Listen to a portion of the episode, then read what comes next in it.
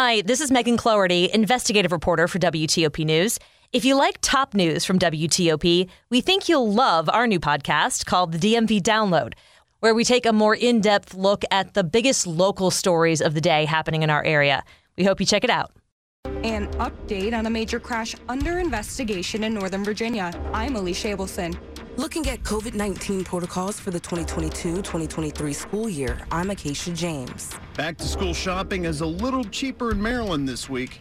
I'm Luke Lukert. Nice now, though we could see some rain later on. It's 11 o'clock. This is CBS News on the Hour, sponsored by General Steel. I'm Christopher Cruz in Washington. Senior members of Congress are reacting to the news that FBI agents seized 11 sets of classified documents when they searched former President Trump's home in Florida on Monday. On Face the Nation, California Democratic Congressman and Intelligence Committee Chairman Adam Schiff. It appears to be willful on the president's part. Uh, the, the, the keeping of these documents after the government was requesting them back uh, and that is adds another layer uh, of concern. On CNN, Ohio Congressman and senior Republican on the Intelligence Committee, Mike Turner, says he wants to know more about what the agents found. On a bipartisan basis, Congress is saying, show us the goods. We want to know, one, what did the Department of Justice and the FBI tell the judge that they were going to find, and what did they find?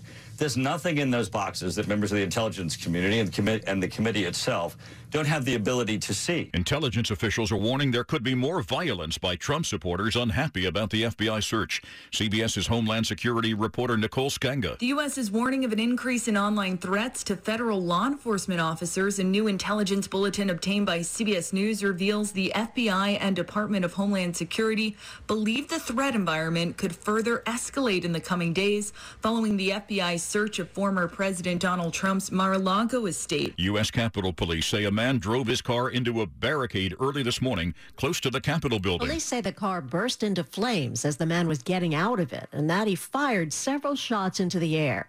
A statement says as Capitol Police responded, the man shot himself. No one else was injured, and it does not appear that the man was targeting any members of Congress who are presently out of town on recess.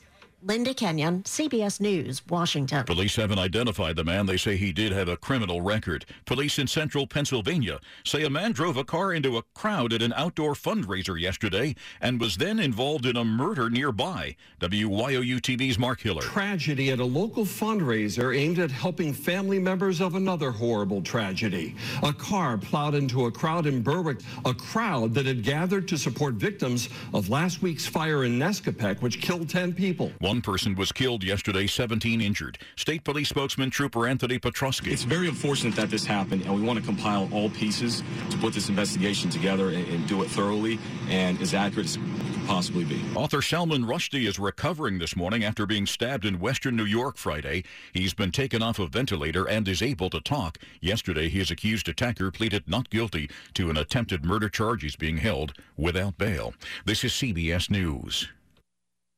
If you're a business owner renting or leasing, you can save a ton of money and own a custom designed building made by General Steel. Just call 877 25 Steel and get a quote today.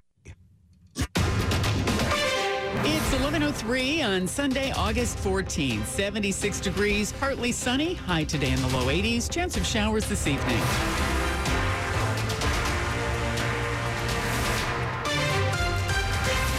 Good morning. I'm Sandy Kozel. We have breaking details from an incident on Capitol Hill this morning after a car crash and shooting near the U.S. Capitol. Let's go live to WTOP's Mitchell Miller on the Hill. And Sandy, we've just heard from U.S. Capitol Police Chief Tom Manger, who has given us new details related to what happened a little bit after 4 a.m. this morning. This was a vehicle that was driven on East Capitol near 2nd Street. That's in between the U.S. Supreme Court and the Library of Congress, right across from the Capitol.